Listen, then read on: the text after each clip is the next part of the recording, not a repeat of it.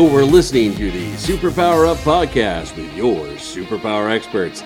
This is the place where we explore real life superpowers and give you the tools to unlock your own. Hello, everyone. This is Tonya Dawn Recla, your superpower expert, and I am just thrilled to have with us today Gary Renard again. So, luckily, he has agreed to come back on the show and talk about super important topic, which happens to be his latest book. So, today's show, we're talking about Jesus, Buddha, and Gary Renard. In his book, The Lifetimes When Jesus and Buddha Knew Each Other A History of Mighty Companions, is absolutely magical. So I'm very excited to share this with you today and super, super honored to have him with us. Welcome, Gary. Well, Tony, it's great to be with you again. And uh, yeah, I'm really psyched about talking about the new book because, uh, you know, it went in directions that I didn't expect and, and it dealt with. Uh, you know, some teachings that I didn't really know very much about. And then there was a series of lifetimes that the world doesn't know about, where Jesus and Buddha actually knew each other and, uh, you know, helped each other along their spiritual path, which is something that nobody's written about. So, uh, you know, I, I, just got very excited about it as it went along. Oh, I, I can imagine. I was excited as as I went along reading it. yeah, so uh, you know, it, had all kinds of uh, surprises in it for me. Uh, mm-hmm. not the least of which was that uh, you know I always assumed that because of the way that Arten Pursah told their story in my first three books, that I would be uh, coming back for you know one more lifetime, or, or as A Course in Miracles puts it, you know I would be coming back to mentally review one more lifetime in order to you know be enlightened and complete uh, all of my lessons. And then in this book, they told me, well, you know, actually, you've uh, done enough forgiveness work where you would not necessarily be uh, something that you would have to do. Maybe you don't have to come back and uh, review one more lifetime. Maybe this is the last one. So that got me pretty excited because it made me realize that I, you know, it's good to do your forgiveness homework because it pays off.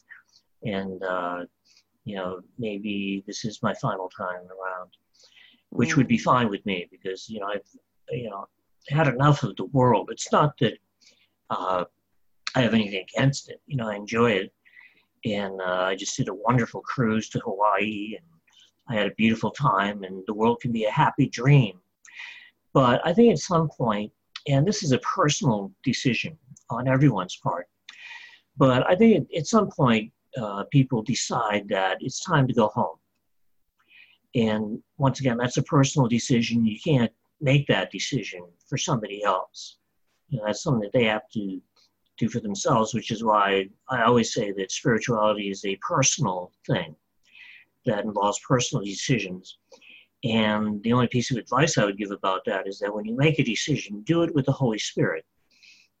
You know, don't do it alone because uh, when you're connected to that higher place, you know, the Holy Spirit, then uh, you're, you can be inspired.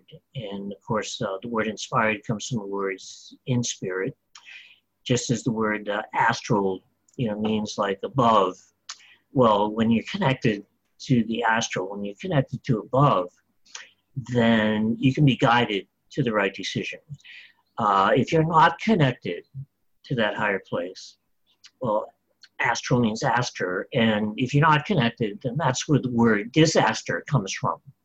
Mm, beautiful. You know, that's what leads to disaster when you're not connected to that higher place. So, uh, one of the things that uh, the fourth book leads to is the undoing of the ego. As the Course Miracle says, salvation is undoing, but it actually explains how Jesus and Buddha uh, did that which is really important to me because I always wondered, you know, how did Jesus get to be Jesus? Mm-hmm. You know, how did Buddha get to be Buddha? What were they like in the lifetimes just before that? You know, what things did they study? Who did they study with? Uh, how did they undo their egos to the point where they could come back for that last lifetime and be enlightened and uh, kind of like point other people in the right direction and do the things that they did and uh, this book actually answers those questions. And uh, I say at the beginning of it, you know, I always wondered about Jesus and Buddha, but I always used to forget to ask Arten Pursah, my teachers, about it. because when they show up, I get kind of like, you know, taken with them in the sense that uh, I'm amazed that they're there.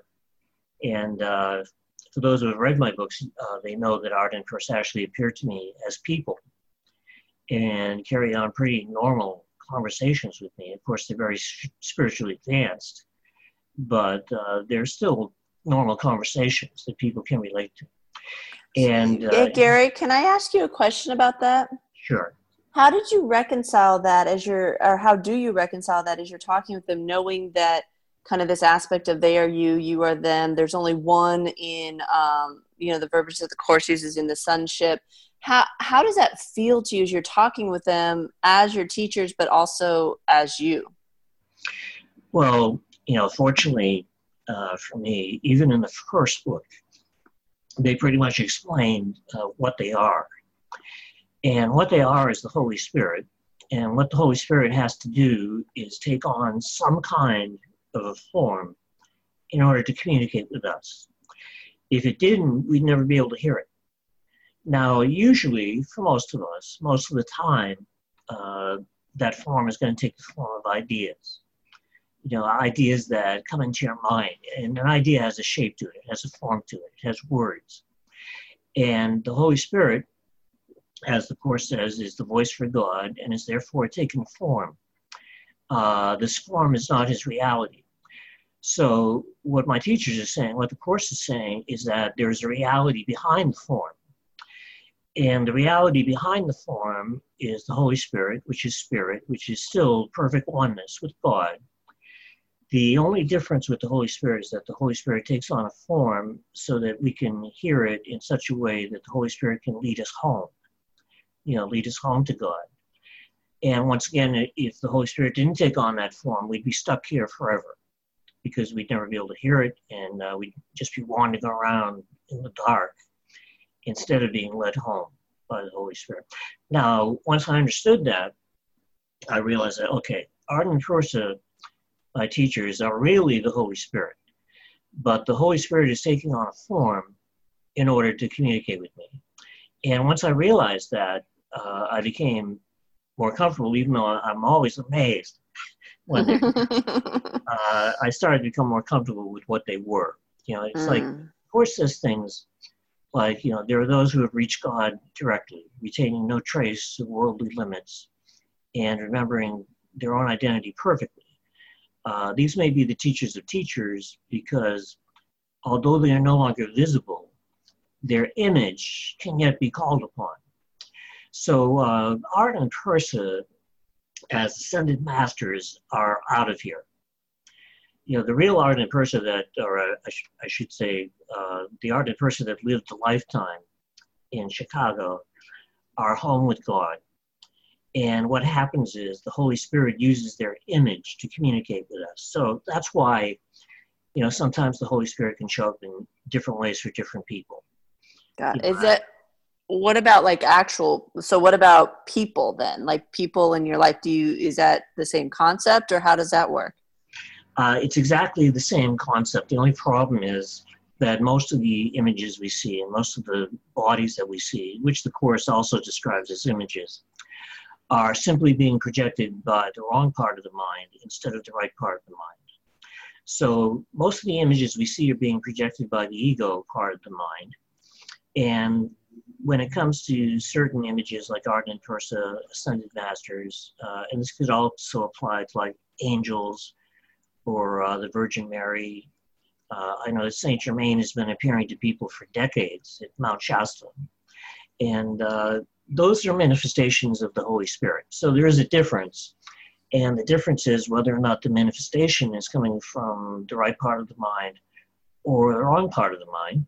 And then what happens is as individuals, or at least we appear to be individuals, even though that's an illusion, because it's really mm-hmm. just one of us appearing as many, as the Hindus would put it. Uh, the way it works is the Holy Spirit uh, slowly kind of like retrains our mind to think with the Holy Spirit instead of the ego, and that is how we are transformed into being one.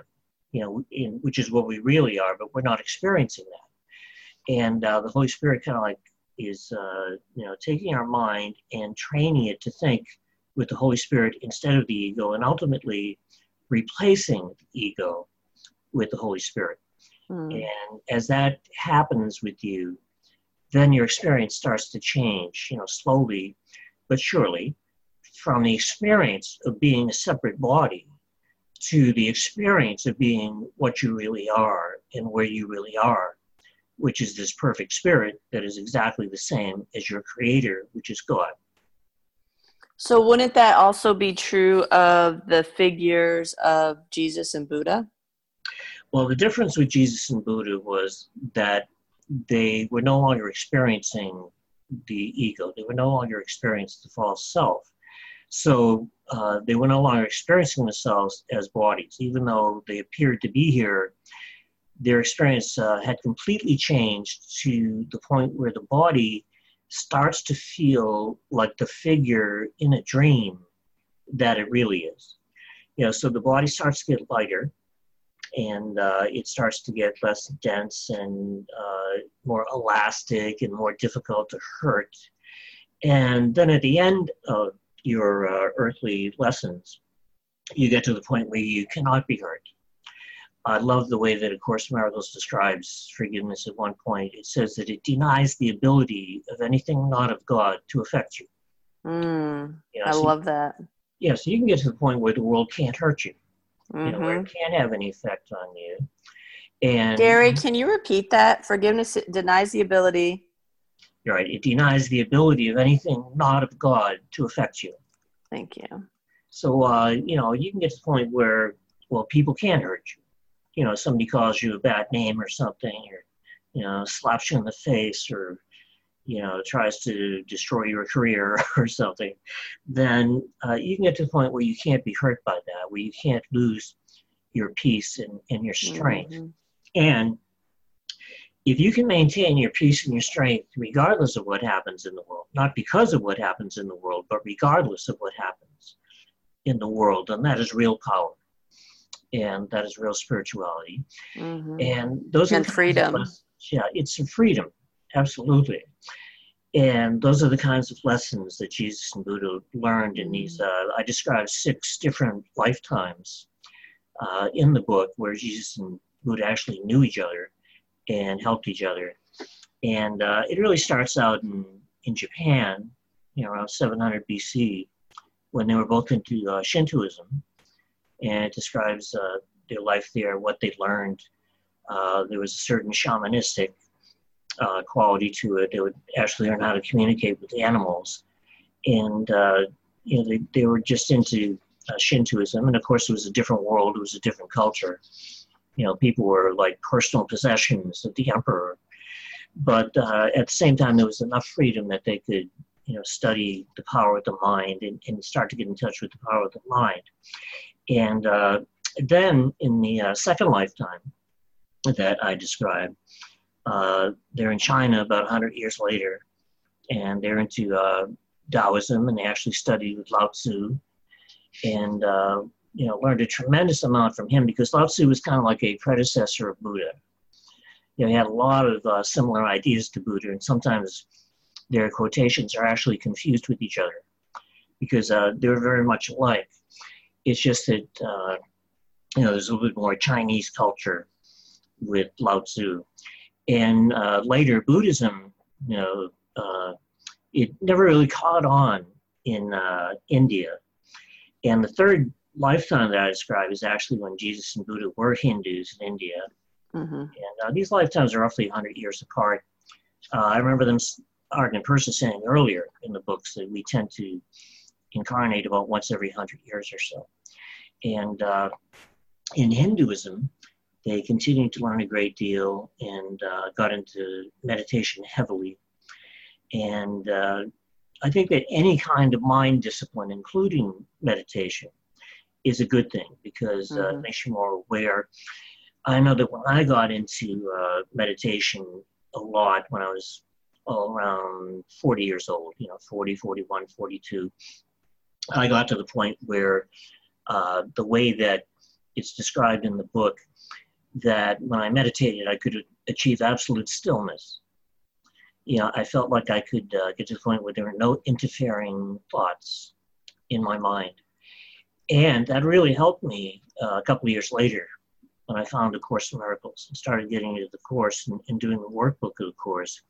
I found that because my mind had been uh, disciplined through meditation, that it really helped me uh, to mm-hmm. do the workbook of the course and, and to visualize things and to, uh, you know, really get to the point where I was, you know, relating to the ideas that were in the workbook even after, you know, I, I put down the book and I wasn't doing the lesson. It made it easier for me to apply the ideas in my everyday life. And what this book you know, lifetimes of Jesus and Buddha each other, did was is it started getting me more uh, back in touch with that and realized that I had done, you know, something's right. I mean, you know, we all make mistakes, but uh, at least I had done something's right. And uh, then, you know, we get to the fourth lifetime, and this is where uh, Jesus and Buddha. And by the way, they had they had all different names, of course, in all these lifetimes. They weren't Jesus mm-hmm. and Buddha until they were Jesus and Buddha, but uh, you know their names like and i had a you know kind of like a hard time writing this because i wasn't that familiar with some of the teachings that they relate to and uh, they tell stories about their lifetimes and what they were like and some of the experiences that they had and i wasn't used to that kind of writing i, I was used to just kind of like straight you know kind of uh, narrative type you know transcript or something and there was a lot more descriptive writing in this book. So that was a new experience for me. And uh, in the first lifetime we talked to in Japan, uh, their names were Asaka and Hiroji, and they were, you know, just friends. And, uh, you know, they were friends, but they were in love with the same woman. So that didn't make things too easy. That was a good forgiveness opportunity. and uh, in the second lifetime, when they're into Taoism in, in China, their names were uh, Xiao Li and Osan. And uh, in that lifetime, they were romantic partners. You know, they ended up, you know, being, uh, you know, two people who were uh, very much in love with each other. And uh, in the lifetime in India, when they were Hindus, uh, their names were Harish and uh, Padmaj. And you know, I, I, have a hard time remembering these names because I, yeah, I'm sure. I'm not, you know, I'm not really good at foreign languages. I mean, I have no aptitude whatsoever for foreign languages. You're and, uh, so funny. and in, in Greece, well, this is the fourth lifetime. And in that lifetime, they actually were at Plato's academy at one point and uh, knew Plato and realized that a lot of what he was saying was valid, but that there was something missing. They, they were getting to the point where they realized that there was something missing. Mm-hmm. And this is where the subject of non duality comes up in the book. Uh, Arten and Pursah, by explaining these lifetimes, really make a distinction between uh, duality and non duality. And then what you begin to see is that all of these disciplines, you know, that they're studying, whether it's Shintoism or Taoism or Hinduism or you know, Plato's Academy, uh, there's a common thread that is uh, coming from all of these great teachers. And what they were all saying, and you know, this can be verified if anybody really wants to look into it, but what they were all saying was that you have two things, and only one of them is real. You have reality, which is oneness. And then you have anything else. Mm-hmm. And anything else that is not perfect oneness is not true. It's not real. So, you know, that's an important uh, thing that comes up in the next couple of lifetimes, and especially when uh, you have the lifetime of uh, Buddha, whose name was Siddhartha. You know, a lot of people they use the name Gautama mm-hmm. when referring to Buddha, but my teachers never used that name, and by doing so, I think that they were saying was like that. You know, if you were saying his name in English, Siddhartha would probably be the closest. And uh, then at the same time, there was uh, this guy named Rahula, and uh, it's not revealed at first, but as the chapter goes on, I don't think I'm giving away too much because uh, it's fairly well known, even though not accepted by some Buddhists, that Buddha had a son. And uh, it turns out in that lifetime that uh, Buddha's son was the one who would be Jesus. Mm-hmm. Next lifetime, and that so they had all these you know different kinds of relationships. They were fellow students, they were friends, they were lovers. Uh, in the Hindu lifetime, they were cousins, and uh, it so happens that in this lifetime, uh, Jesus turns out to be uh, Buddha's son, Rahula, and the forgiveness lessons that they both had to go through in that lifetime are pretty well described.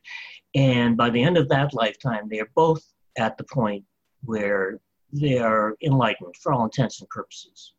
Uh, but there was one step Mm-hmm. still had to be taken. Even though Buddha knew everything he had to know to be enlightened, and so did Rahula, who would be Jesus next time around. And I thought it was kind of cool, by the way, towards the end of that chapter, because you know Buddha says to his son, "Hey, next time you be the teacher." I love that. I love that part. and it's it's like okay, so at this point they have both uh, learned so much and undone the ego so much that they're up to the point where they're enlightened. But at the end of that lifetime, they are both acknowledging that there was something missing. Mhm. And one, one of them says to the other, and I think you know what it is. And so in uh, the final lifetime, and by the way, it was revealed, and you know, I got a kick out of this because if you look back to my first book, Arten and Pursah said that Buddha came back for one more lifetime Mhm. after he was Buddha, which most people don't know about. And uh, they didn't describe it, they just said that Buddha came back one more time and, and that he was someone that most people wouldn't know about. So when you get to the uh, final times of Jain Buddha, and uh, you know, this is when, you know, during Jerusalem, you know, start off, Jesus starts off in uh, Nazareth. Uh, he wasn't born in Bethlehem. He was born in Nazareth and uh, spent a lot of time in Jerusalem and the surrounding area. Uh, one of his disciples, who uh, we would know as Philip, and it's interesting because there's a Gospel of Philip uh, from the Nag Hammadi library, but uh, his name was Nadav, and he was a disciple of Jesus. And, and of course, Jesus' name was Yeshua. It wasn't Jesus, but we'll call him Jesus for you know, the purposes of this discussion. And uh, you know, Philip was kind of like the ultimate follower because he was uh, Jesus equal. You know, so they were like the same. They just let Jesus do the speaking, Mhm. and they describe a lot of what it was like. Like, uh, you know, uh, most people know that the Apostle Paul spoke at the Parthenon in Greece about you know 20, 30 years after time of Jesus. What they don't know is that Jesus spoke there too. And uh, this is when he was on the way home from his travels. And he traveled for a long time and uh, got back to uh, Nazareth at first when he was around, uh, you know, 30. And they described that time when he got up in the temple. And he said, Today the scriptures are fulfilled. and uh, the people are looking at him like, you know, that's blasphemy. You know, I mean, the, the scripture wouldn't be fulfilled unless the Messiah was here. Mhm. So is he saying he's the Messiah? And he was lucky to get out of there alive, you know, because uh, they, you know, just uh, thought of him as being, you know, the kid that grew up there and uh, being uh, the carpenter's son.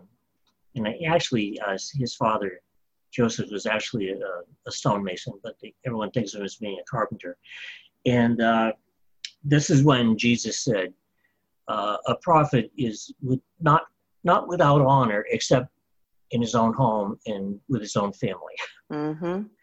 You know, so I, you know, some people say, you know, you can't be a prophet in your own town, and you know, I, I make a joke out of it. I say you can't make a prophet in your own town, but it's like, uh, you know, saying, uh, you know, I, I got to get out of here and speak someplace else, and he yeah. go all over the countryside and uh, ended up in Jerusalem.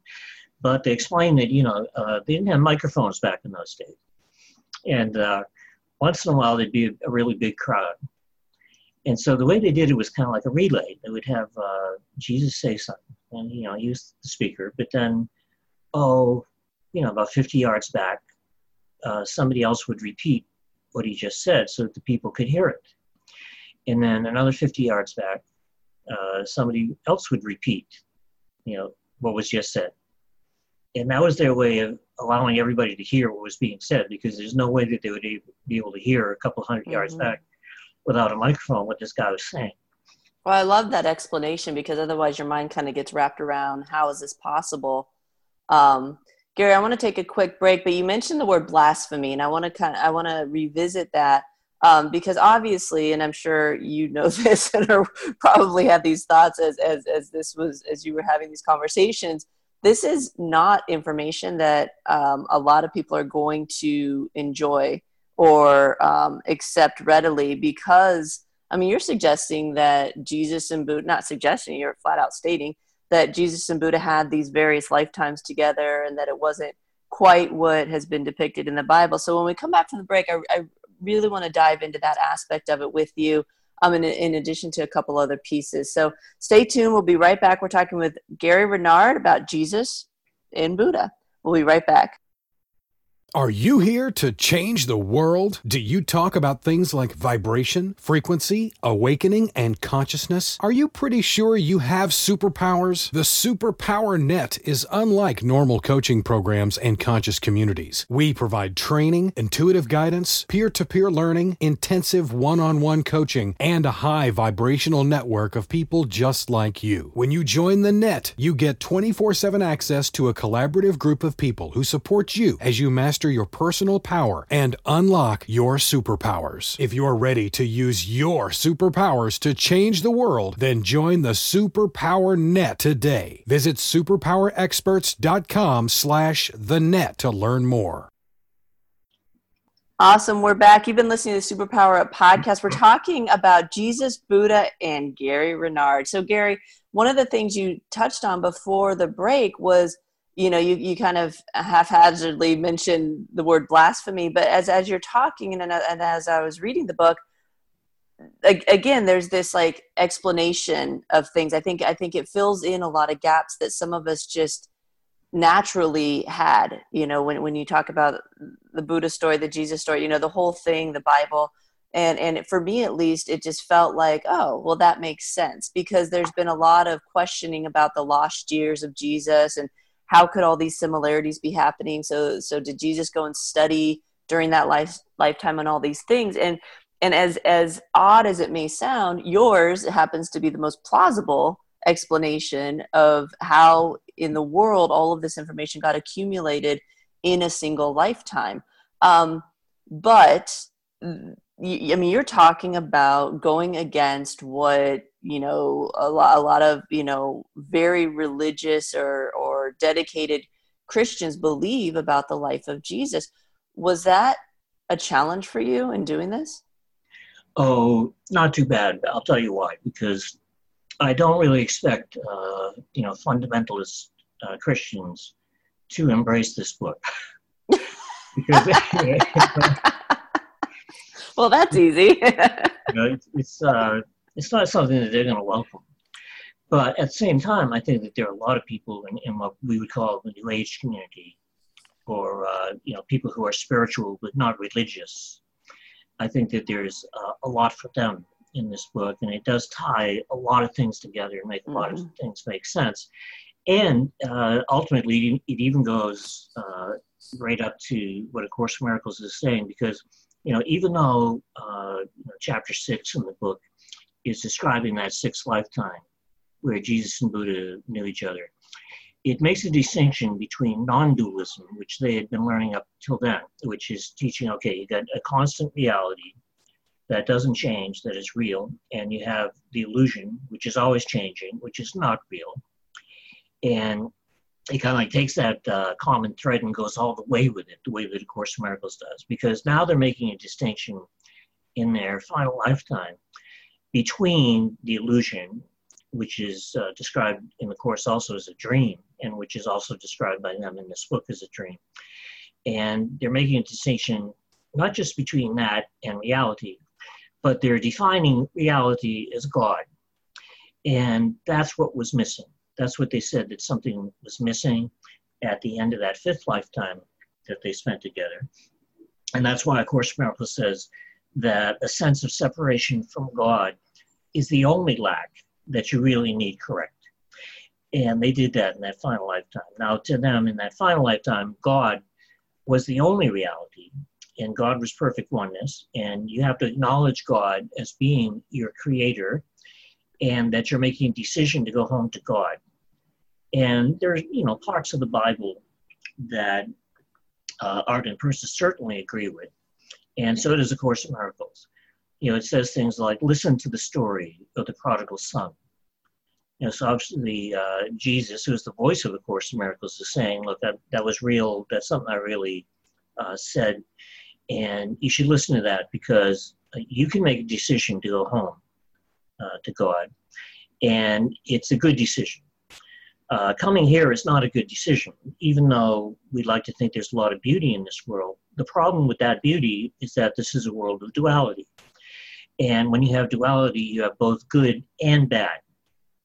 So you have a body that's going to work for a while, but then eventually at some point it's going to break down and it's going to decay and it's going to die.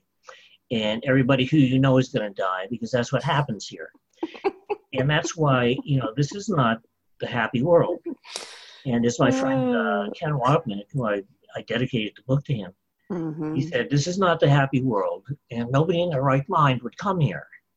You know, so it's like, uh, you know, nothing here is going to last. It's all temporary. And I'm not saying that uh, to bum people out because, of course, Miracles is very clear. And my teachers are very clear in this book that it's possible to live what the Course calls the happy dream but it is a dream. You know, at that point, you're experiencing it as a dream. Now, you're not going to wake up from the dream until you realize that you're dreaming. Mm-hmm. You know, and if you don't remember that you're dreaming, then you're going to make the world real and you're going to be at the effect of it. But if you remember that you're dreaming, then you're not making the world real and you can be not at the effect of it. So uh, that distinction is very important, way more important than people realize at first. The, the difference between knowing it's a dream and not knowing that it's a dream. and one leads to making it real, which uh, means that it can hurt you. But uh, if you're not making it real, then you can get to the point where it can't hurt you. And what uh, Jesus and Buddha, you know, or, or Yeshua and Nadav, you know, whichever names you want to call them by, uh, they came to that not only the realization but the experience of it in that final lifetime. And uh, by the time Jesus was, you know, nailed to the cross, which also really happened, he could not feel uh, any physical pain because the way A Course Miracles puts it, the guiltless mind cannot suffer. And if you've learned all of your lessons and done all of your forgiveness work, then by definition, there would be no unconscious guilt left in the mind. And that only happens when you've completed all of your lessons. And that guilt is unconscious, which is why people are not aware of it. They're, you know, they're aware of some guilt, you know, and everyone talks about the fear of God. So that, that guilt and fear is something that people are somewhat aware of, but they're not aware of the extent of it. They're not aware mm-hmm. of all this unconscious stuff that's there buried in the mind that they can't heal on their own but they can heal it with the Holy Spirit. Because if you heal by forgiving the images that you're seeing, that allows the Holy Spirit to heal the corresponding unconscious guilt that is in the mind. So every time you forgive, the Holy Spirit is performing some kind of a healing. Now, people will think of Jesus as being the ultimate leader, but that's a religious idea. Uh, Jesus was not the ultimate leader, he was the ultimate follower. In fact, he says in the Course in Miracles, eventually I just listened to one voice. you know, so he just listened to the Holy mm-hmm. Spirit. And that's also uh, what Philip or Nadav uh, came to do. You know, he just listened to uh, the Holy Spirit. Yeah, it's interesting. I, I people ask me, you know, a lot of times, you know, how, you know, whatever the information or how I do the what I do, and I said, you know, it's my secret is that I'm in a constant state of prayer. And so when I read that, you know, the the concept of Jesus being the ultimate follower, it was so affirming because it was like that's in my that's how it feels. It's like it's not a powerless, like it's it's both very very powerful but also very very humbling. It's just like it just is. And, and I was laughing because a couple months ago, I remember uh, Justin and I were, it may have been longer now, but Justin and I were sitting there talking um, and he made the comment he i mean he was just in this like really like loving connected space. He's like i am so happy to be here with you. And i was like like i had this appalled look on my face and he's like what? And i was like i'm not happy to be here. Like what are you talking about? And i was like oh crap you know because then i'm thinking as a wife i'm like okay stop stop stop back up a second. I was like if i have to be here then i'm super grateful that it's with you. But to be honest with you, I don't know that I really want to be here. like, it's not, you know, not that I'm, I'm going to take myself out of the equation, but it's, you know, that awareness that, you know, like you said, it's beautiful and it can be great, but, but it's not real. And it's like, you know, that draw to home, if you will, it's like once you start connecting with that, it's like you do start to see the decay and the, the, the, um, the fact that as soon as something gets created it starts the process of dying. And it's like it's not you know it's like it's like it's like when you see see underneath the surface you're like wait what is all of this? Like what are we looking at? So you know here's my husband trying to share this really tender beautiful moment with me. And i'm like no like can't we just leave? Like can't we go home? Uh, it was so anyway there, there are some occupational hazards with all of this i think uh, yeah, absolutely. and it's like um, that kind of like brings up one more distinction in that final lifetime with Jesus and Buddha. Uh, yes, they had already been used to the idea that you've got a, a changeless reality, and then you've got this constantly temporary changing world, and that only the constant reality is true. The extra distinction that they made in that final lifetime was not just the difference between dualism and non-dualism. Uh, they defined it in the final lifetime as pure non-dualism because mm-hmm. now instead of just talking about this kind of like abstract, uh, you know, changeless reality, they were defining God as the only reality. And uh, you know, I think that's very important because you know, it's like uh, the course says you have to acknowledge your creator. There's a great line in the course. It says, Be humble before God, but be great in Him. You know, and uh, you find your greatness by joining with this perfect oneness that is God. And it's actually possible to experience that while you're here. And, uh, you know, Philip and Jesus were definitely experiencing that in that final lifetime. They, but it, but what's so cool about it, and I think you did such a beautiful job, you and your teachers, of depicting this, is that it only happens when you don't need it to. And so the the challenge is in um, moving into this. You know, so many people want to find themselves and define themselves and find their message and do all these things. And the irony is, is that that never truly comes, not in a whole and complete way, until you no longer need it to define you. And i think that's why you know that distinction that you just spoke about between non-dualism and complete or whole or true or perfect non-dualism is is that concept of as long as you think that it says something about you like you're still defining yourself as this personality or something here then it's it's still dualistic because it's you as this separate entity. And um and and the other thing that came through in this book um not you know it, it, was in it was in all of your other books but but this one above all else was that absolute unapologetic non-wavering uncompromising just no. And um and it, it was so fascinating because something that you know one of the things that i teach is like you have to be willing to stare something in the face and deny its existence. And it, it's just no. And I, you know, I remember the the end of the Matrix. You know, the very first one where Neo's like no, and all the bullets like stop. You know, and it's just like, just no, enough already. And when you get to that place, it's like, wow. But it all just kind of starts to unravel, and, and it was but your conviction in it in this book was was just so um, compelling and um, you know i really want to honor you for for doing this very public journey through that entire process. Like we talked about you know over a decade of you just being out there and and, and for the world to see for all of us to see this process of getting to the point of such conviction to where you're going wait a second. Like I, I, I get to choose in this moment if I want to continue to feed into this illusion or if I want to be done with it. And it is such a powerful thing to have observed, you know, as, as you went through that. And I really honor you for being willing to go through that.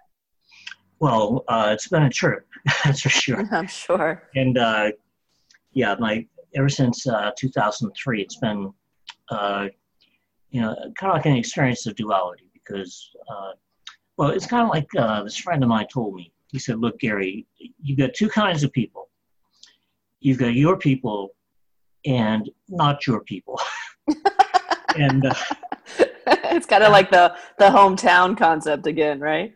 Yeah, so it's like uh, I know that you know this this book isn't for everybody, but it is for a lot of people, and you know it's not going to be embraced by uh, you know the right wing Christians, but but that's okay. It's not for them. Uh, you know, it's like everybody is on a path that they're supposed to be on, and we're all going to end up at the same place.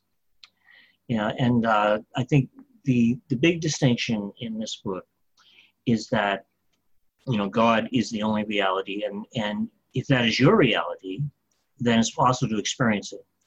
And uh, in order to do that, you have to undo the ego, and that concept is so important. The idea of undoing uh, instead of doing. You know, mm-hmm. forgiveness undoes, and uh, it stops making it real, and it uh, slowly but surely transforms you from the experience of being a body to the experience of being what you really are and where you really are, which is this perfect oneness, which is uh, a very amazing, very orgasmic uh, kind of an experience, uh, something that uh, blows away anything that this world has to offer. And I think that part of the problem with this this idea of people, you know, relinquishing their own personal identity, which you have to do, uh, which is the way that you were describing it. You know, you, you can't identify with yourself and experience yourself. Mm-hmm. You, know, mm-hmm. you, have to choose, and uh, that idea of relinquishing a personal identity can be scary uh, until the ego is undone. But once the ego is undone, then you realize that you're replacing it with something better.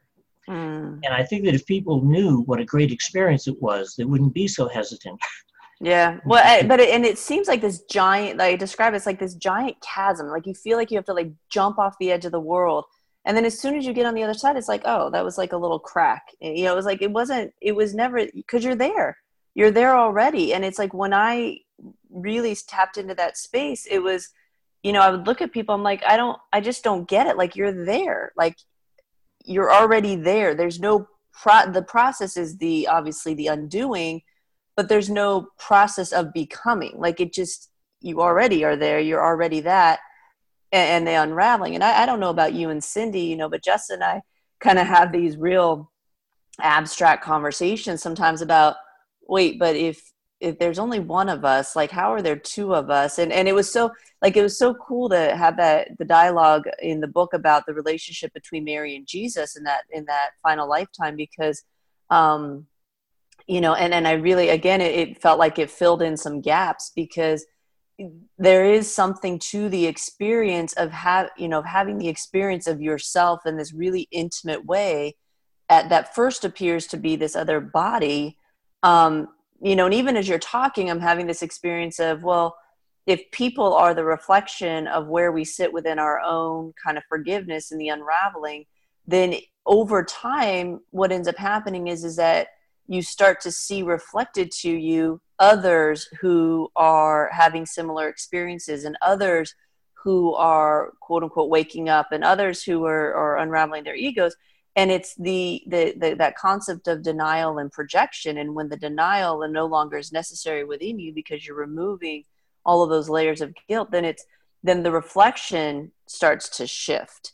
And you you know before i used to say you know you start attracting to you people who are in a, the same frequency if you will or you know because superpowers we like to talk about vibrations and frequencies and everything else. But it's but that but that's just a, a construct. It's just an overlay to describe the process um, but it's trippy, you know, like, like, and, and I think that, you know, when we kind of get pulled back into, re, you know, th- this, this version of reality that it's like, blah, blah, blah. it's like wait a second like i'm talking to somebody who appears to be standing there but really they're me and i'm them and there's just one but that person is saying words that appear as though they're having a conscious experience of something else like it gets kind of tricky.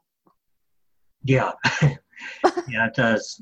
And uh you know i think ultimately having the experience of what you really are uh, it's always going to come back to the you know subject of forgiveness. And uh, you know jesus was of course the ultimate forgiver. Uh, he could forgive people even when they were destroying his body.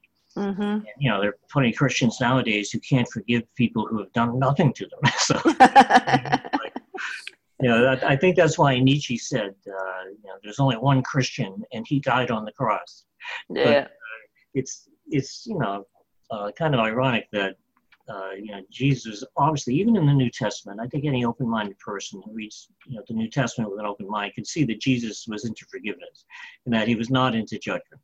Mm-hmm. And yeah, they did take some words from the Old Testament and put them in his mouth to make it appear that he was into judgment, but that's the false part mm-hmm. uh, of the Bible. And you can always tell, you know, for yourself. You, you can tell if after a while you become your own minister and you can tell what's coming from the Holy Spirit and what isn't. You can tell what's coming from the ego. Well, let's talk about that. How can you tell? I describe it as like this expansive kind of connectedness, um, or you feel it in your body. How how do you how do you tell? Like like how does that work for you? Well, I think maybe the answer to that is too simple for most people. I think that uh, you know because there are things that uh, are you know kind of like coming from a place of love and forgiveness and hope and encouragement. So, uh, you know, when, you know, even in the Old Testament, you know, that uh, beautiful, you know, Psalm of David that people have read at their funerals, even though it's ironic that they have it read at their funerals because it's not about death, it's about a fearless way of living. And that's, of course, uh, you know, yea, though I walk through the valley of the shadow of death, I shall fear no evil, mm. for thou art with me. And of course, it's uh, talking about God or the Holy Spirit, whichever way you want to look at it. And uh, it's about a fearless way of living. And that, to me, is clearly the Holy Spirit uh, speaking. But then you can go to another place in the Old Testament, and it says that all wizards, adulterers, mediums, and homosexuals should be put to death. Well, the odds are that's not the Holy Spirit. the odds are. Yeah, so I think that you got to go by uh, the quality of the message. You go by the quality of the idea that is being uh, presented. Gary, I just you, you crack me up. So I mean, here you are, like you're sharing this information about Jesus and Buddha in these lifetimes, and and uh, you know, unraveling the ego and all these other things. But you're right in the sense that it really is very simple. I had a client one day, you know, I was I was reflecting something to her, and she goes ah, it's just so simple every time you point it out. And I was like, yes, yeah, simple, but not normal. You know, like like you have to really accept that there everything else. Uh, you know, as you're going through this process, it's trying to tell you something different, and that and you touch on that, you know, so eloquently in the book where you say your ego is trying to kill you you know and, and so it's like you're it's not yes it may be the most simple thing and, and, and you're so understated and well you know it's pretty easy to tell but but you know for most of us for you know we we have decades and lifetimes of seeing something else. And so at the beginning or you know at least at least until you get to a certain point of the journey it it is challenging i think to see through all of that um you know and, and so I, I love the fact that that you're very simplistic and, and at the same time you know i think your books do a great job of really illustrating that there's a process i mean you you got into it in this book and I and I'll be honest, it kind of threw me off at first. You you got to talking about politics, and I'm like, where's he going with this? Like I we we just had these illustrious, like amazing dialogues around. Oh my gosh, all this stuff, and then you're like, bam, you know, and and that's you know it was like this this conversation about stuff happening here, and and an aspect of me I didn't want to hear it, but what I, but as I you know practice forgiveness you know and i sat and it, it what was so beautiful about it was the juxtaposition. And that's that's what we go through right? Is that that it's easy to, to talk about forgiveness in certain categories but then can you do it in all categories? Can you look at everything through that lens. And um, you know, you know, and and you, you almost lost me there for a second. Then I was like, oh, okay, all right, I, like Tonya, like let's practice what what you believe in here. And um, you, what was your experience with that to to kind of have in the middle of this book? Um, you know, to really, I mean, anyway, you're so you're so beautiful to to be very forthcoming with all of us, like I said, so publicly, and say like this is an area that, and, and your teachers don't let you off the hook. You know, they're like, awesome, and practice your forgiveness. What what is that i mean are you just kind of over it at this point because you've done it so much but what is, or what is that experience like for you? Well uh, you're right. Uh, my teachers you know Arten Pursah they're like relentless. And uh, they are. and you know i think the important point that they're making there is that you can't forgive and make it real at the same time mm-hmm. Uh, you know you got to not make it real in order to forgive you know it's like uh, you know every now and then you know, I'll get uh, an email from someone in the so-called Course of Miracles community, uh, and they're into course politics. Mm. You know, mm. so they're into all kinds of controversies, and they're making it real. And what they'll do with me is they'll tell me everything that's wrong with me. you know, they'll list mm-hmm. that they don't like about me. And then at the end of the email, they will invariably say, "Oh, but I forgive you." right? You're like, thanks, here's your knife back. and what they don't realize is that A Course in Miracles says, no, you have made it real, and so you cannot forgive it. Mm-hmm. And they don't realize that. They, they, don't realize that they're making it real. And if they uh, knew that they were making it real, then maybe it would make it easier for them to forgive. And it's always going to come back to forgiveness, and forgiveness does not make it real. And so, uh, relating it to politics, it's like you know, if, if that politician comes on the TV screen who I can't stand, and most people have somebody who they can't stand, and uh, you know, if that person comes on the TV screen who I can't stand, then I can do one of two things. I can make it real, in which case it will affect me and will probably upset me a little bit. And, it, and anything that's upsetting you is not peace you know, so uh, I can make it real, or I can not make it real. And if I can remember the truth, if I can remember, well, you know, none of this is true, and the only thing that's going to affect me is God, then I can let it go. And a lot of forgiveness is letting go of realizing, look, uh, you know, 100 years from now, is anybody really going to give a damn about this? Mm-hmm. You know, I mean, all these important problems that we think that we have, you know, is anybody really going to, uh, you know, care? Do we really care that much about the problems that the people had, you know, in the 1600s? I mean, you know, it's like, uh, it's hard for us to relate to it. And the only reason we relate to this now is because we're making it real. And that's where we have to stop ourselves. As soon as we notice that we're making it real, mm-hmm. that's when we have to remember the truth. And I know that the instant that I remember the truth, I feel better mm-hmm. and I feel lighter, and uh, I'm not at the effect of it. And uh, you know, at one point, uh, Arten Pursah mentioned in the book, you know, you have to be able to forgive anything, uh, even if you know some crazy person wins an election. You have to be willing to uh, not make it real. Let's and, just get that one in there. well, I mean, you know, it doesn't really matter if you're a, uh, a Democrat or Republican because you still have to do the uh. forgiveness either way. And, yeah. uh, you know, some people would say that the other candidate was the crazy person. Yeah. So, because that's their perception, but it's only perception. Uh, mm-hmm. And perception either makes it real or not. So uh, that politician can be your savior if you use the situation for forgiveness. Right. I call it I call it the post test and it's like you know once we kind of get clarity around a, a topic then it's like we, we're always given an opportunity then to practice it and so so let's take that example if you get the email and somebody's pointing out all these things that are wrong with you and and you, you get that you get to forgive them. But a big part of that process that the course points out is that you're not forgiving them for doing something to you. You're forgiving them knowing that it didn't really happen. So do you have a do you have a way that you deal with that? Like like seeing the email and and your mind or your ego wants to make it out to say okay this person's doing this thing to me. How do you reconcile the concept that they're not real in the illusion. Like how does that like because because you can see for them like okay they're doing this but ultimately that's your projection. And then you practice the forgiveness. Do you then it's like they don't exist? Like how, how do you have a way of reconciling that in your in your mind or you just let that go? Well you know events in a dream may appear to happen but they're not real and they're not happening. And uh, you know one of my favorite lines from the course in order to deal with that says, you know, every response to the ego is a call to war. And mm. war does deprive you of peace. Yet in this war, there's no opponent. You know, so you're literally responding in your mind to something that isn't there. Mm-hmm. Yeah. And, uh, the ego thought system is a delusional system and uh, it wants to get us to respond to something that isn't there. And if we respond to it, we're making it real. And as long as we're making it real, then the ego is winning.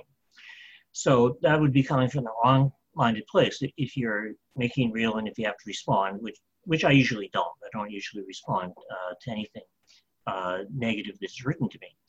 And uh, well, and let's be clear, you're not talking like you you. Well, maybe you are. Are you talking like you actually send a reply or respond like internally respond?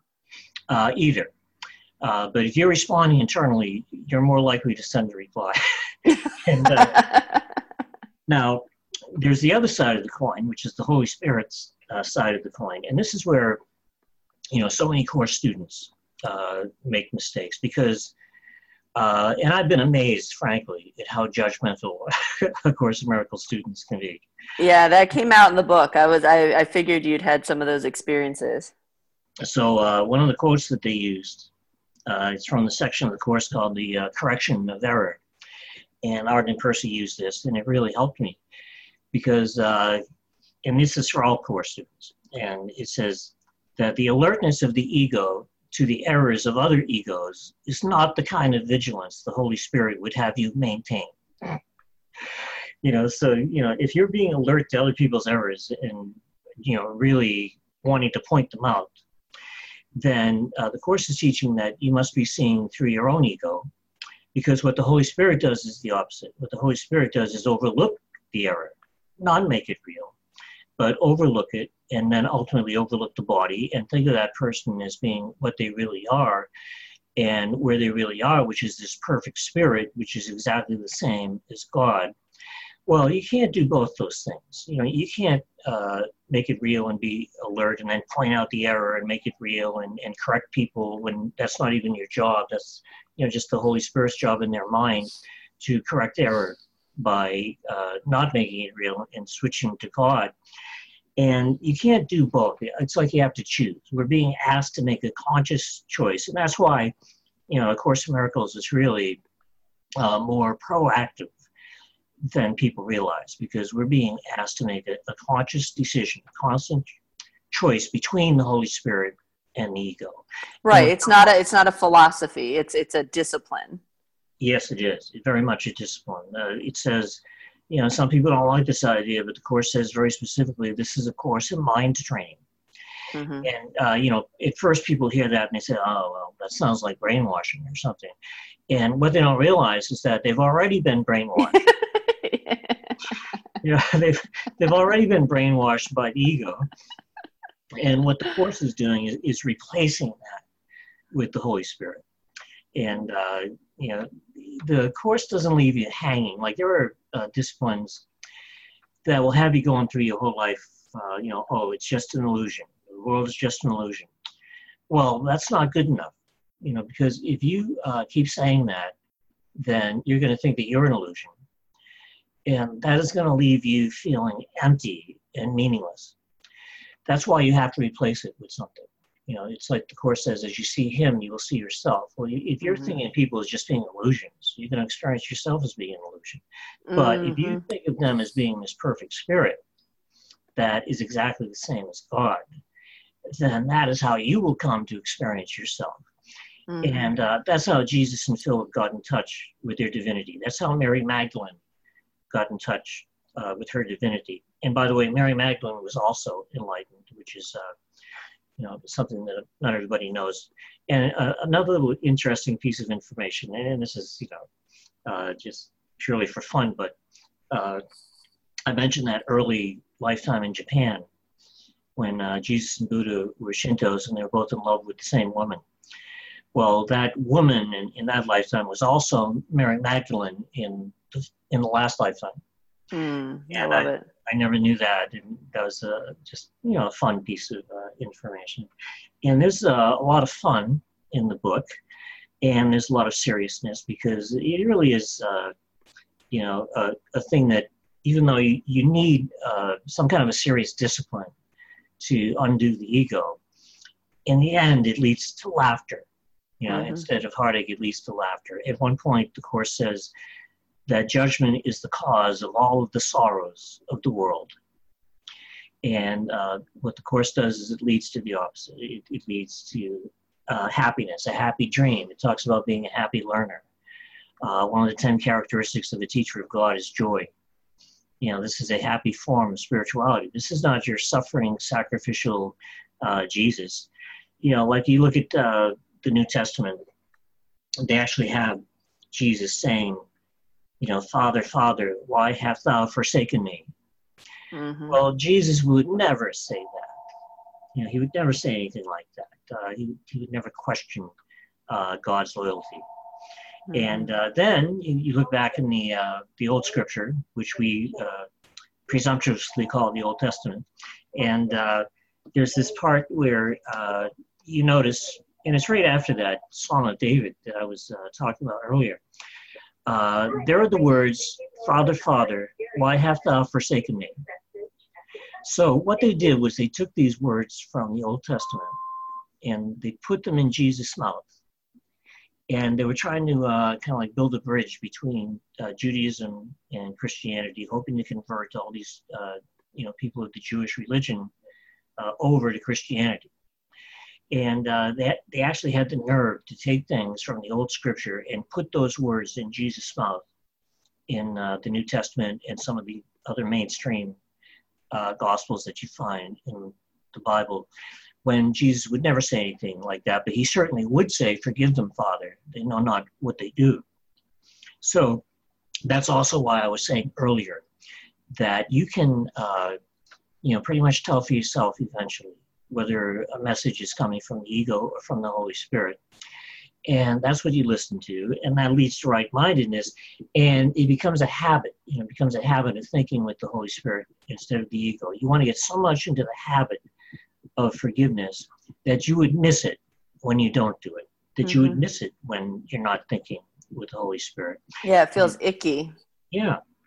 And when uh, you get to that point where it becomes so much of a habit, then you know that it's become a part of you and that the Holy Spirit is taking over, you know, slowly but surely in a very positive way. Uh, the Holy Spirit is taking control of the mind instead of the ego.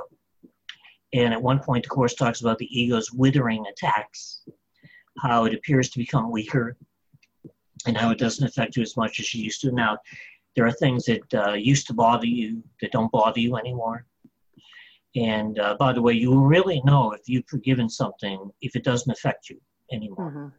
Like, let's say uh, somebody was very unkind to you or did something that, you know, stabbed you in the back uh, a long time ago.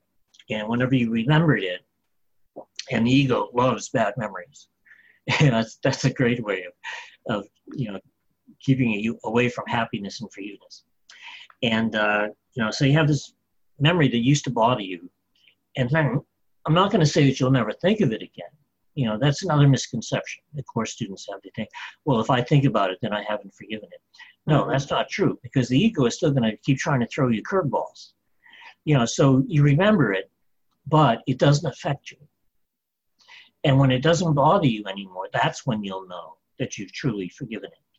Right, and it's all, and that's that post test I was talking about. It's like it has to come back because if it doesn't, it just you know it stays hidden and you think you're over it but then and that's where i, I see a lot of people in, in, the spiritual growth journey get really frustrated with themselves. They're like i've already worked through this. It's like okay awesome and here's another opportunity and here's another opportunity and and, and getting to that place where it's like obviously you didn't because i mean you may have worked through it at some level but but as long as it's robbing you of any sort of peace it, there's there's something still there for you and and i see the flip side which is moving into that self-chastisement of you know oh i'm never you know well i did it wrong and all these other things. And it's like well that's not helpful either. Um, but i like what you're saying about how it, it it's tricky you know and, and i've shared this story on the podcast before where you know I, as i dismantled fear and aspects of the ego you know it, there, there's not a whole lot that throws me into a tailspin anymore. And, and i was I, I was in a kind of half dream or half sleep half awake um, or being aware of a half awake kind of state. And all of a sudden i had this vision of justin walking outside and being murdered. And hmm. immediately my heart like constricted. And i was like oh my god you know and i felt it. And then i was like wait a second. And i stopped and i was like that's not a fear that i hold. Like what are you doing? Like I'm like this, and I'm laughing, and I and, I could literally hear my ego kind of go, "Oh man," you know. It's like it was throwing anything it could at me to try to get me in that grip of fear. I'm like, I, I, I don't fear my husband dying. Like that's just not a thing for me. But it, it almost had me, and it was like, and in that moment, like I stopped. and I was like, wait a moment, this is not a true thing, you know. But it was so real, you know. It had that feeling, that that real, like like I felt it in my body. I felt the emotion of it. I felt all of it. I could see it, taste it, touch it, all of it. And it was like, no, like, and, and so it's, it's that des- the desperate attempt to try to pull you in it. And it almost, it's almost like it gets more and more desperate the, the, the more work you do in this area, because it's like, there's just not enough for it to grip anymore.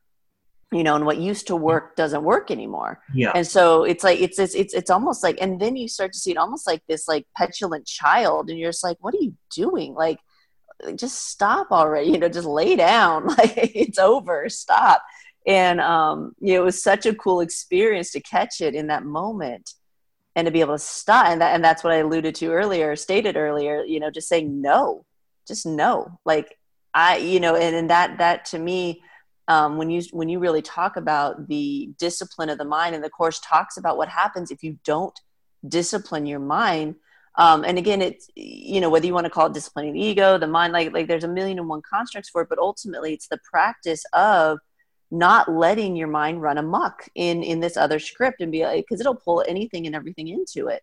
And there, it, it's a hyper focused intentionality of this is what i'm committed to and and nothing else can be. And and that's that unapologetic unwavering non-dualism of just no. Um and it and it, it was it, it's such a you know anyway such a powerful experience in that regard yeah that's great and uh you know, there's a couple of things uh, about that because uh, some people get frustrated because you know it looks like they're forgiving the same thing over and over again Mm-hmm. You know, they feel stuck in a job, stuck in a relationship, and uh, it you know it looks like oh I gotta forgive them again. They did it again, and uh, what they need to remember when that happens is what the course says. It says a miracle, which is this kind of forgiveness that we're talking about. Uh, it says a miracle is never lost. You know, it can have undreamed of effects in situations of which you are not even aware. So every time you forgive, you know, it's kind of like what I said earlier. Uh, the Holy Spirit is always performing some kind of a healing. So even if it looks like you're forgiving the same thing over and over again, what's happening is that more unconscious guilt that was there in your mind is being healed. Uh, that's why it's never lost. That's why there's always some kind of a healing going on every time, no matter what, because the Holy Spirit is with you and the Holy Spirit is doing the healing, and you're going to get some kind of a, a benefit from it. Now, you may not have observable effects immediately. Mm-hmm. But eventually, the way that you think is going to affect the way that you feel.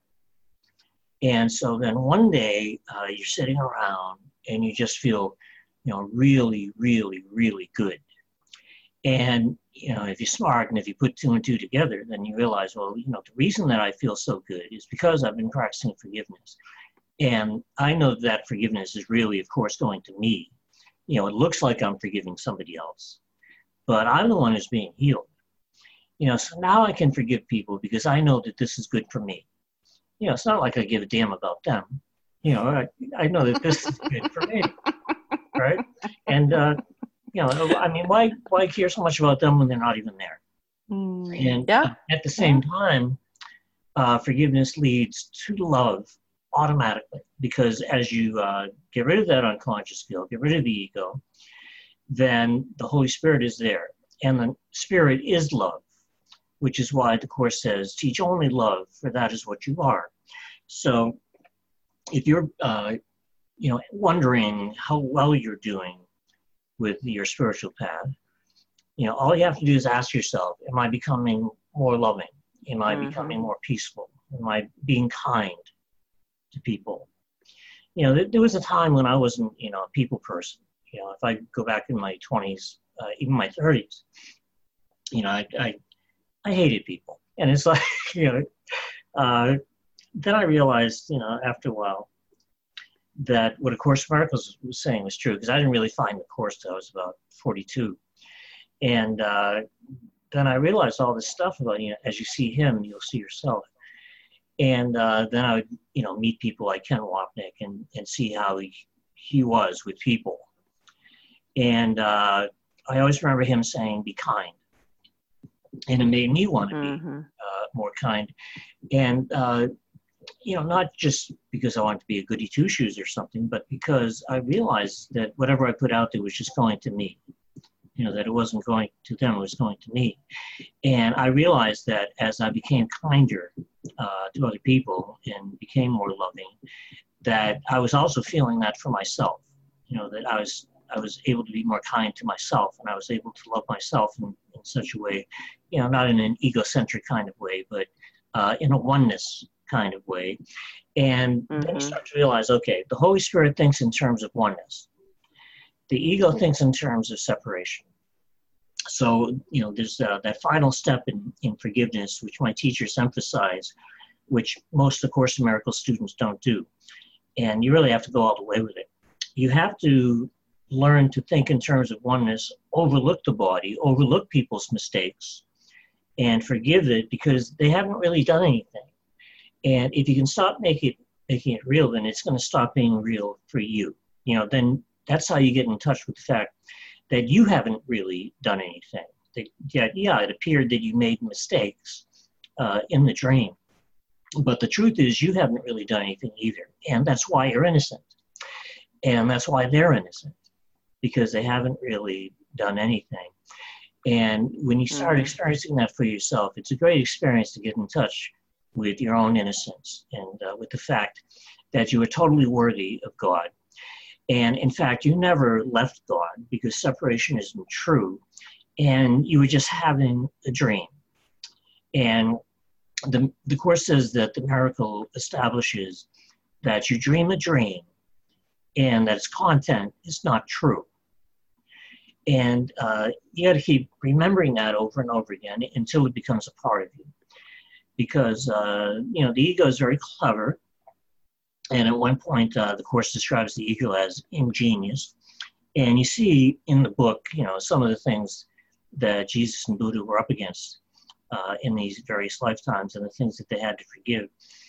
But finally, uh, toward the end, you know, the last couple of times, they realized that every forgiveness lesson was actually an opportunity for them to be free and to get to the point where the world could not hurt them and could not affect them. And that's real freedom, as we were saying. That's real power. And uh, that is the destiny that the Holy Spirit is holding out to everybody, you know, to all of us.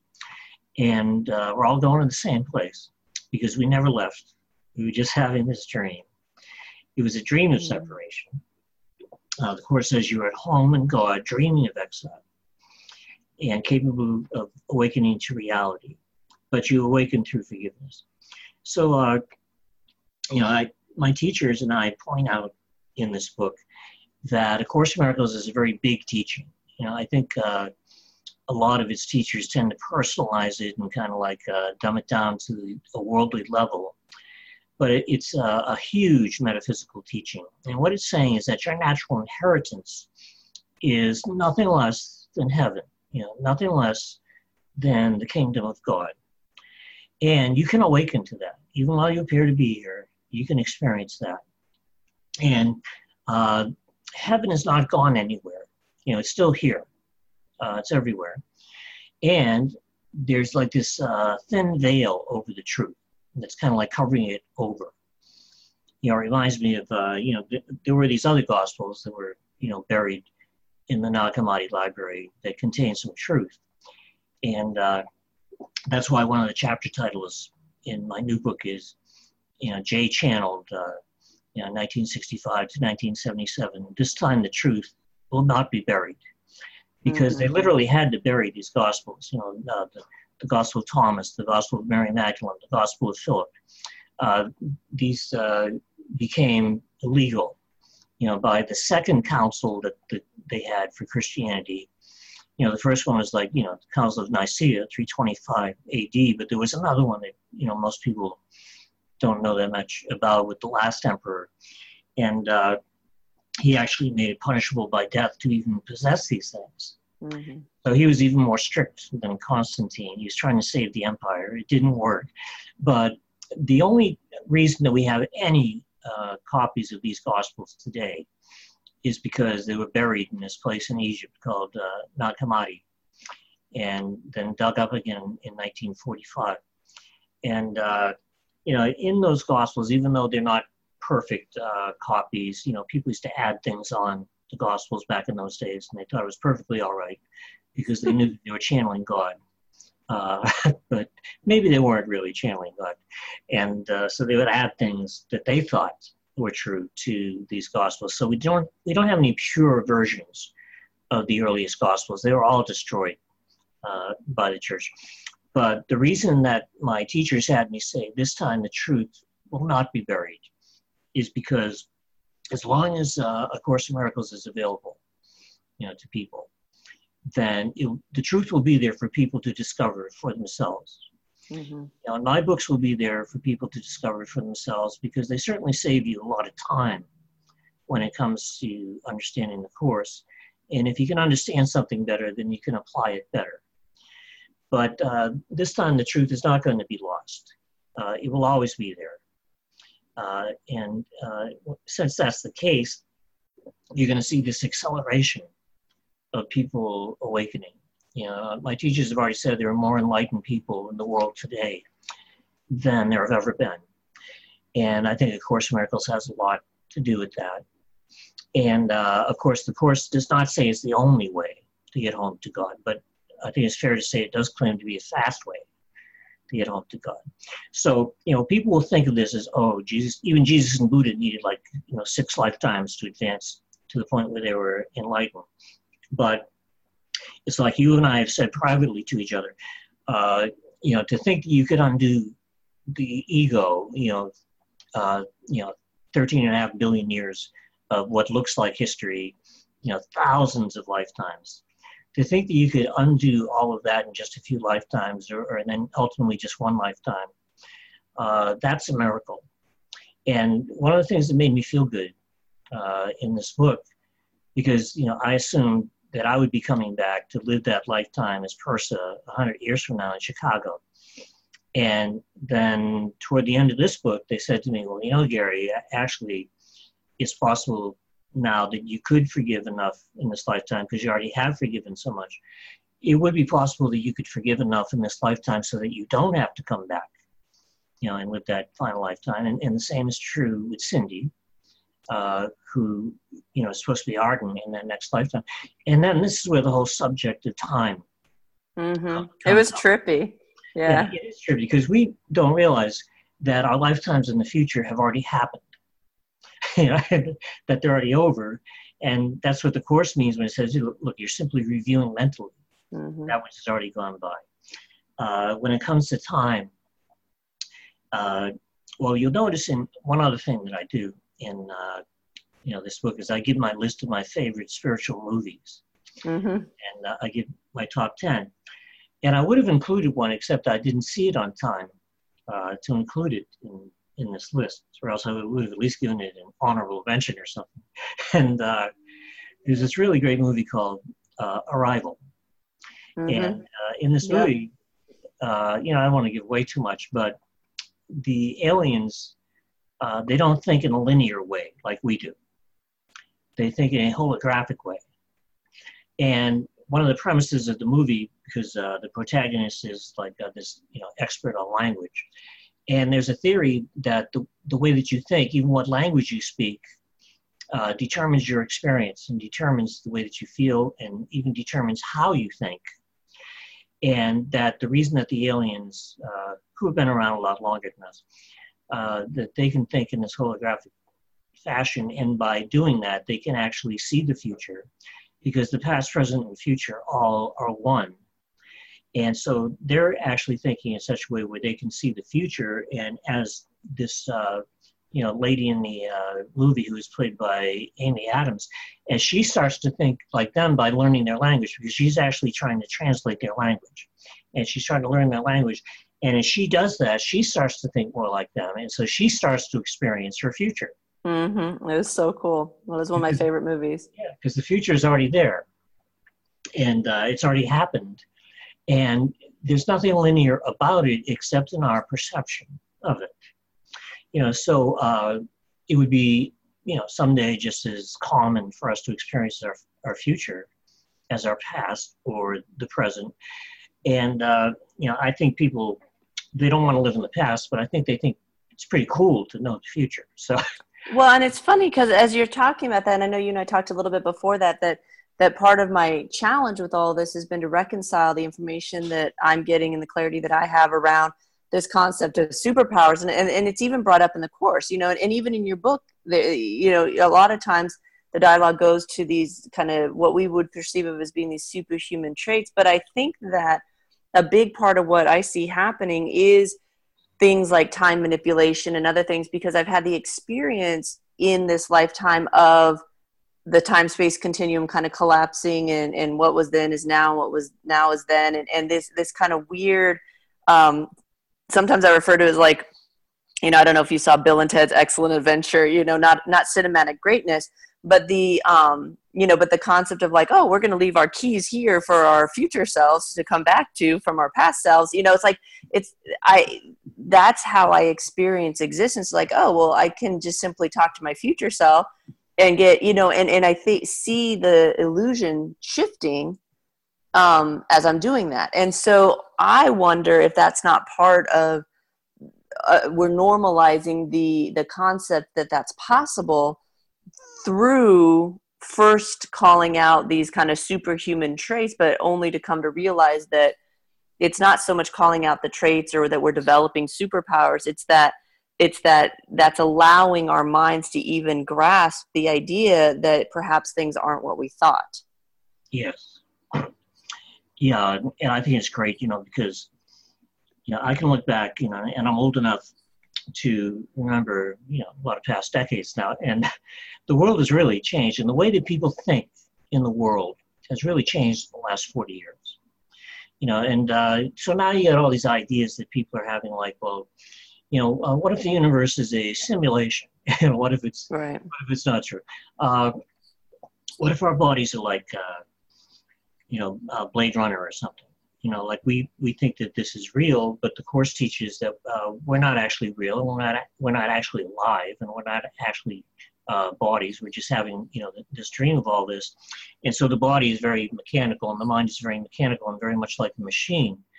And, uh, you know, it, it's, uh, you know, it's kind of strange the way that people are, are thinking ideas that most people would not think 40 years ago. And uh, of course, uh, you know, like the whole Blade Runner thing is, is based on a book that was out in the late 60s. And I, I think it was, uh, you know, do robots dream of electric sheep or something? it was like all these uh, amazing ideas that would have seemed so far out back then. But it's kind of like, uh, you know, things that seemed like science fiction 50 years ago, you know, like uh, like the uh, oh, communicator in Star Trek, which looks very much like a cell phone, or, or talking to people on screen. Mm-hmm. Yeah. Like or the Jetsons, right? Yeah. yeah all these things that uh, seem like science fiction, like Buckminster Fuller's idea that uh, you know people will be uh, sent to places by radio wave, mm-hmm. which, which, would be uh, you know, getting there pretty fast. That would get you to the moon in three seconds. And uh, it's like, uh, that's very much like the transporter that they had in Star Trek. And uh, a lot of these uh, things happen, it seems like the ideas come first, and then the experience follows.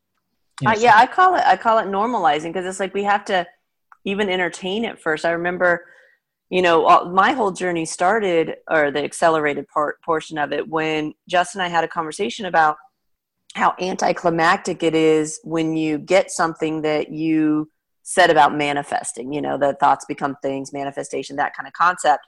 And it was so anticlimactic. And i was like that's and and, and at first I, I was like well am i incapable of being happy and in gratitude when something appears? And then i was like no that doesn't feel right. And so i remember i went back to the bathroom and was brushing my teeth. And in the course of the time it took me to brush my teeth i got all this information about what they whoever you know was speaking to me the holy spirit however it came through was kind of these five steps of transformation. And part of it is first the mind has to even conceive of it you know the and then and then the emotions. And, and even though none of it again none of it's real that that i needed that information in that moment to kind of even wrap my mind around it but it made total sense in this in the fact that like you've already lived it a number of different ways before it ever appears. So the idea of superpowers or um, these abilities or these science fiction things it's like we don't realize that we're living it in some capacity already because we've already lived it. It's just like we have to kind of break down all of the disbelief um, between here and there. Um, and, and, so there is something i think to the normalization of it. Yeah yeah i think so. And uh, i think that we want to remember that uh, even though all this stuff is uh, fascinating it's, it's not going to make you happy. Right right and it's not and it's not real and it's not i mean any of those things and that's been a big challenge for me and i know a lot of people who you know are on these paths and do this kind of work. It's like how do you keep doing your work when when ultimately the truth is is that it's already done? Um, and and this goes back to what we were talking about earlier where it's like if you see other people as not being real intrinsically you're going to feel not real yourself and it, and it does kind of lead people or it can lead people in this kind of state of despair. Like well, well then what's the point? You know well then why am i doing this? But and i think that goes back to your point and, and i know we need to wrap up but it, uh, of that's why it's so crucial to go all the way with this and to go to then the holy spirit aspect or you know however people want to refer to that but there is this next step that i think is missing in so much of the material that it's like it just leaves you hanging unless you then there's this huge void and you're like well what the hell are we supposed to do with this then? And it wasn't i remember when i first read um, disappearance of the universe that was the like it was like this moment of oh i get it now. Like for the first time i i heard something that made sense to me about what came after that because i just i had kept asking well what now? Well what not like great great i did all this work and then nothing changed. Like well then what the hell am i supposed to do with this? Like i'm just stuck here? Like this is just this perpetual hamster wheel you know and and, and uh, like the idea of oh well we're just here to experience life. And i'm like yeah okay well that's old now. Now what do i do? Like i can keep having these experiences and and, and they can be fun and i can meet engaging people but ultimately it's the same thing over and over and over and over again until that piece of you have to fill that void now with something different. Absolutely. Uh, and that brings me back to the idea because, you know, I've, I've met billionaires who yeah. are still coming from a place of scarcity. And they're miserable. And it's like, well, what was the point in all this? They thought that accumulating, like, and I know I just interrupted you, but it's like these check the boxes thing. It's like you got to check. It's almost like people have to check all the boxes. Like, okay, good job, good relationship, lots of money, da da da, before they can really see it was none of that ever. All along, you've been searching for something different. That's right. But it's, it's almost like until we check the boxes, we keep holding out hope that if I just do this thing or accomplish this thing or get this thing, then I'll be happy. You know, the ego is very good at playing us with a carrot and a stick. Mm-hmm. And uh, that's why we have to remember, like the Course says, that a sense of separation from God is the only lack you really yep. need to correct. If you could correct that one real lack, mm-hmm. then the rest would take care of themselves because you start to feel like you're being taken care of, that you're being provided for. Mm. And uh, you wouldn't be coming from a place of scarcity. You'd be, you'd be coming from a place of oneness. And oneness, by definition, is wholeness. It is full and whole and complete and satisfying. So we want to replace the false experience of separation with the true experience of oneness. And uh, by the way, I forgot to tell people that uh, you know the new book, "The Lifetimes When Jesus and Buddha Knew Each Other," uh, it's going to be out on November 14th. So uh, any day from November 14th on, uh, they can order it anywhere. And uh, I'll be out talking about it. And people can always see where I'm speaking at my website, uh, GaryRenard.com. And uh, I think I'm going to have a new website by the time uh, that the new book comes out. So that'd be nice to have. Exciting. Yeah. Well, we'll make sure to put links and everything else in the article. Um, Gary, I can't thank you enough for coming back on the show. I, I think your work is so powerful. Um, but most importantly, I, I really, really honor your courage and your bravery. And, and I know it's been a journey, um, but, but you truly are someone for the rest of us to model in terms of, of being unwavering in, in, in that truth and walking that path and, and demonstrating that for others and modeling that. Um, and so you've been a real inspiration, I know, to so many people, and, and I, I, appreciate and honor the work you do. Uh, thank you, Tony. I, I, really appreciate that, and I admire the work uh, that you and Just do also.